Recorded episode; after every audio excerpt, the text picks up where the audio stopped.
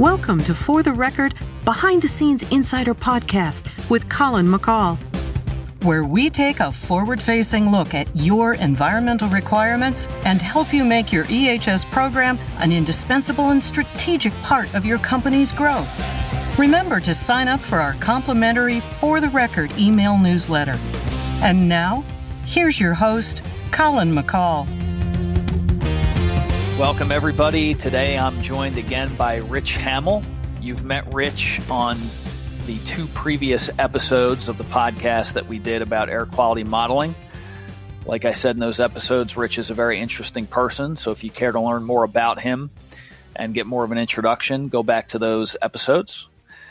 In addition to the permitting and modeling that Rich routinely tackles, he's also been tracking climate related regulation and policy the Biden administration has mentioned two primary areas as priorities moving forward, and those are environmental justice, which we've covered a couple of episodes ago, and also climate. So we're going to now turn our focus and potential and tackle potential future activity of the administration around climate related issues. What does it mean from a practical standpoint at the level of an industrial facility is what we're going to attempt to focus on. And as always, we're going to be looking forward.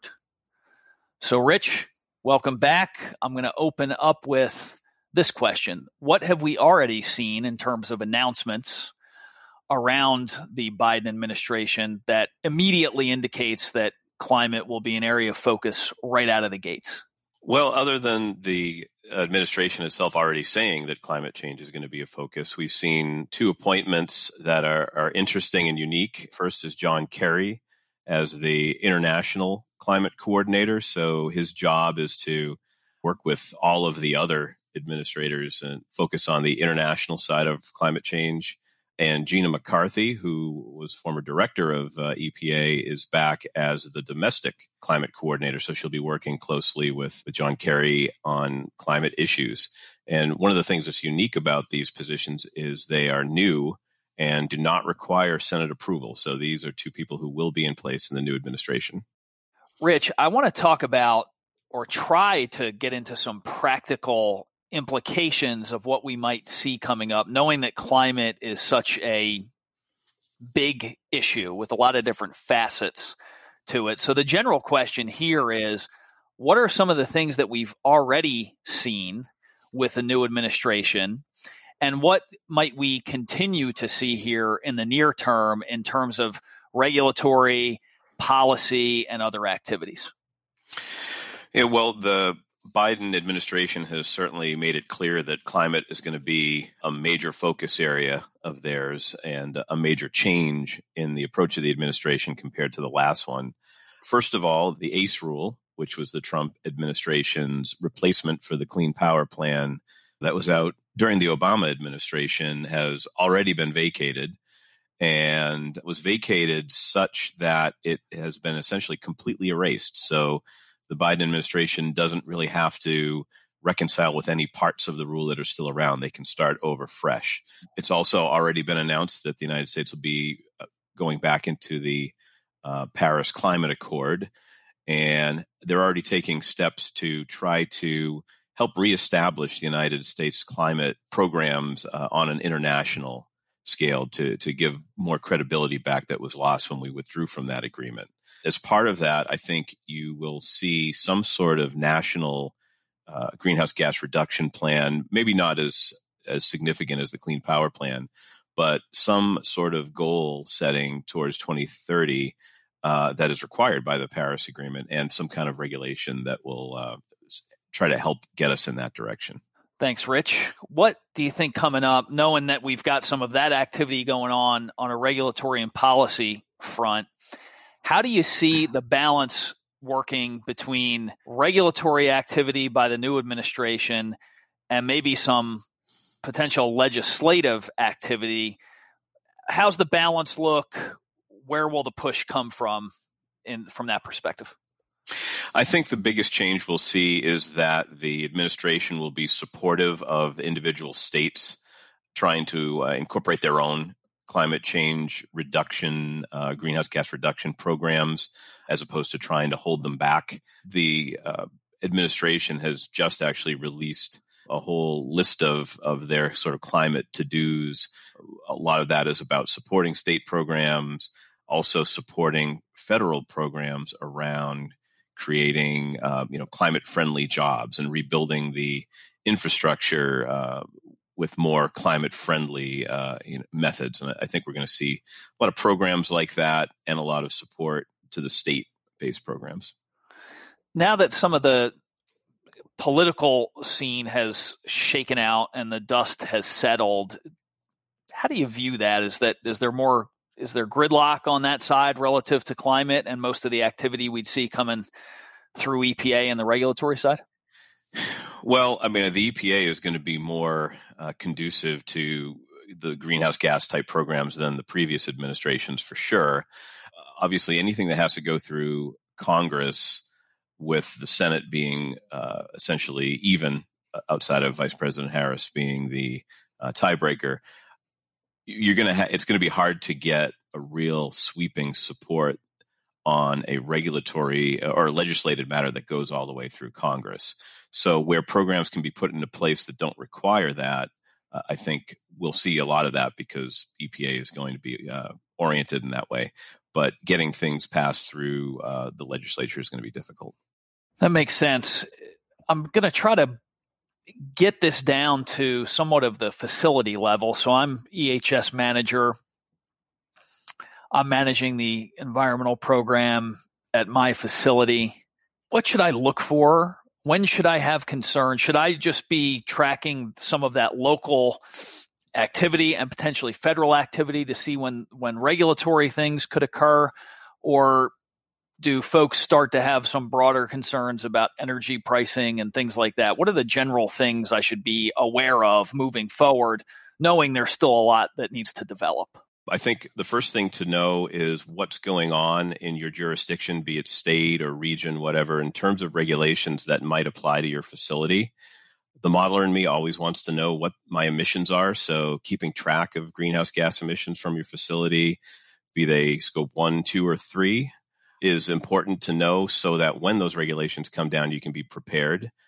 Uh, if your company is part of a trade organization that might comment on any rulemaking, you want to be in touch with them and understand what they're going to do on your behalf and you know potentially contribute to that as well.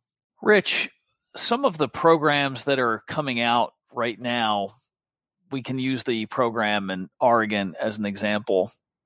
Are these programs that are focused on just electric utilities, or do we see some of them expanding beyond that to address general industrial sources, just to give folks a sense? Yeah, I think the idea is going to be any facility that contributes to greenhouse gas emissions at certain levels. So there'll be thresholds set. At least that's one of the scenarios that Oregon is looking at. They're looking at a number of, of different scenarios that would be a combination of emission limits, cap and trade, credits, things like that. So it's going to be more of a threshold based thing than a sector based thing. Hence your comment before about understanding your emissions and you know that being a good idea so that once these rules start to come out and maybe some of those thresholds start to come out you know we've got a good understanding of where we stack up against some of those and start to have an idea of what the applicability is to our operations Rich, what else is happening or what else should folks be doing to prepare? I know there's some of this work that you're doing, but to prepare for future operational risks associated with climate. So we're getting out of the regulatory realm and into the more practical realm. Maybe you could walk us through that. Right. Well, a lot of organizations these days are putting together adaptation plans to harden themselves against what effects climate change might have on their facilities. For example, if you have one road that is your source of the supplies in and product out, and that road gets you know closed down due to flooding once in a while maybe in the future if there's more you know more frequent flooding or whatever it may be closed more. How does that affect you operationally and what can you do to prevent that?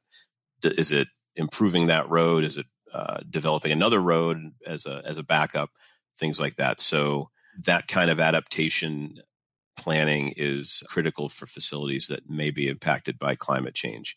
Another example would be facilities that are on the coast and, you know, with sea rise might be impacted and uh, might have to put up seawalls or any other kind of thing to prevent uh, damage to the facility. Rich, while we're on the topic of regulatory activity associated with the new administration, obviously there's things to track here moving forward. We talked about a few things that could come up, but from a practical standpoint, timing of this, we know that we know these things take time. When is the rubber actually going to be meeting the road where some of these things might come into effect from a federal perspective? Well, I think we're going to see some level of activity right off the bat because the the new administration is going to want to make a splash, even if it's more of a sort of a, a goal setting type set the set the stage type thing. In terms of actual regulations taking effect, we know how long these take. We know how contentious they are, and expect that anything that gets um, proposed is liable to end up in court. So, I think in terms of uh, federal level regulations, it will be probably a year or more before anything really comes into effect. Rich, we covered regulatory possibilities. We'll see how they develop. We covered some practical advice there around adaptation plans related to climate of things that may actually occur out in the physical environment for companies. So I've got a third thread here that we'll close with, and that is the general focus on sustainability. And the question would be how has the increase in focus on sustainability, which we know is tied to climate very much so, impacted businesses over the course of time? And how will it continue to impact businesses? in a lot of ways, what's happened so far in, in climate change and what corporations are doing is almost entirely driven by public I- image because at this point, there aren't any regulations that are really driving it. And uh, as we know, if there's not a regulatory driver, then usually things don't get done unless something else is pushing those buttons. And those buttons right now are being pushed by companies that um, have their uh, end users scrutinizing their suppliers and not wanting to necessarily do business with a company that doesn't have a well defined sustainability plan. We also see investment firms not willing to invest in companies that don't have a, a, dedicated sustainability plan. So those pressures are the ones that are making companies really take a hard look at all of this. And that's interesting because it all ties together. So one of the keys moving forward, we know there's going to be regulatory activity around climate. We know there could be legislative activity, even if some of that takes some time and it's being challenged legally. So we're going to be tracking these issues moving forward, talking about them.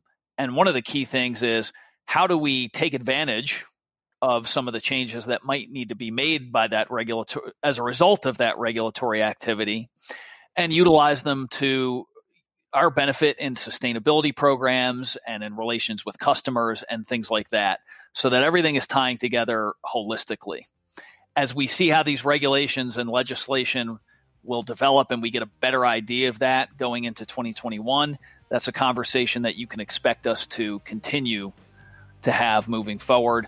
But for now, we hope that this was a good primer on what could come, what some of the big issues are that are out there. And we wanted to thank you for listening. Hope you join us next time. You've been listening to For the Record Behind the Scenes Insider podcast with Colin McCall. Remember to sign up for our complimentary For the Record email newsletter to get weekly news and articles on a variety of timely EHS issues. The content heard on this podcast is not intended to replace an evaluation of the specific projects and regulations that you are encountering at your company.